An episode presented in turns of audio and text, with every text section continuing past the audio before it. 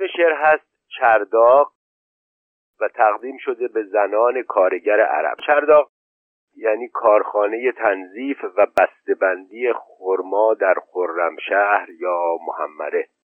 بهار پنجاب و هشت نوشته شده خود فریدون فریاد که نام خانوادگیش رحیمی بود ولی با اسم فریدون فریاد مشهور بود. فریدونم اهل جنوب ایران بود. من این شعر رو می‌خونم.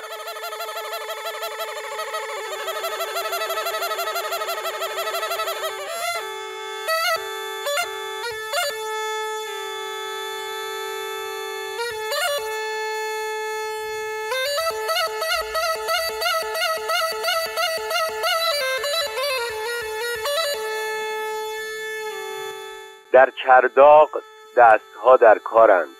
هشت زن پشت یک میز سرنوشت تلخ خیش را در شهد شاهد خرما می بافند چون مقنعی سیاه سرنوشت روز و سال و ماه آنها صورت زندگیشان را می بوشانند خورشید خرمایی در پنجاه درجه گرما گیسوی زرین دارد.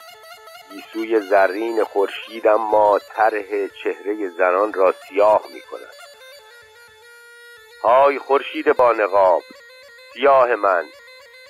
سیاه تصویر روز ماه. ای کنیزک گرفتار در آفتاب داغ در چرداغ. با دستها و دهانت یک به یک هسته های غمگین خرما را از گوشت شیرینشان برگیر. زنهای گیسوتلای نیویورکی خرمای روزانهشان از چرداقهای محمره تأمین می شود و مردان حریس بنادر غربی عطر دهان تو را در بسته های خرما می جویند و محمره شهر سرخ هنوز سرخ است. سرخ. سرخ از خون تلخ تو و خون تلخ تو در رگ نقلها جاری. رهی خرمای تلخ. زن سیاه با عرق جبینت نخلستانها را آبیاری کن. تا خرما شیرین شود.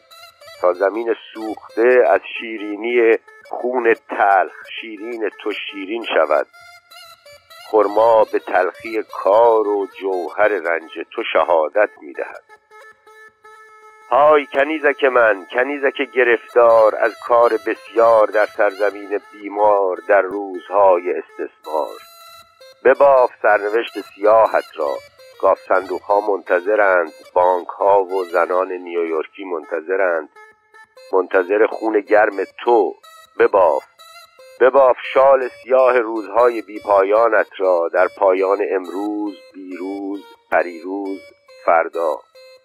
دلالان کارگاه ها بیست تومان به تو خواهند داد. پس از آن به سرایف خواهی رفت. سرایف محله آلونک نشین در خرم شهر.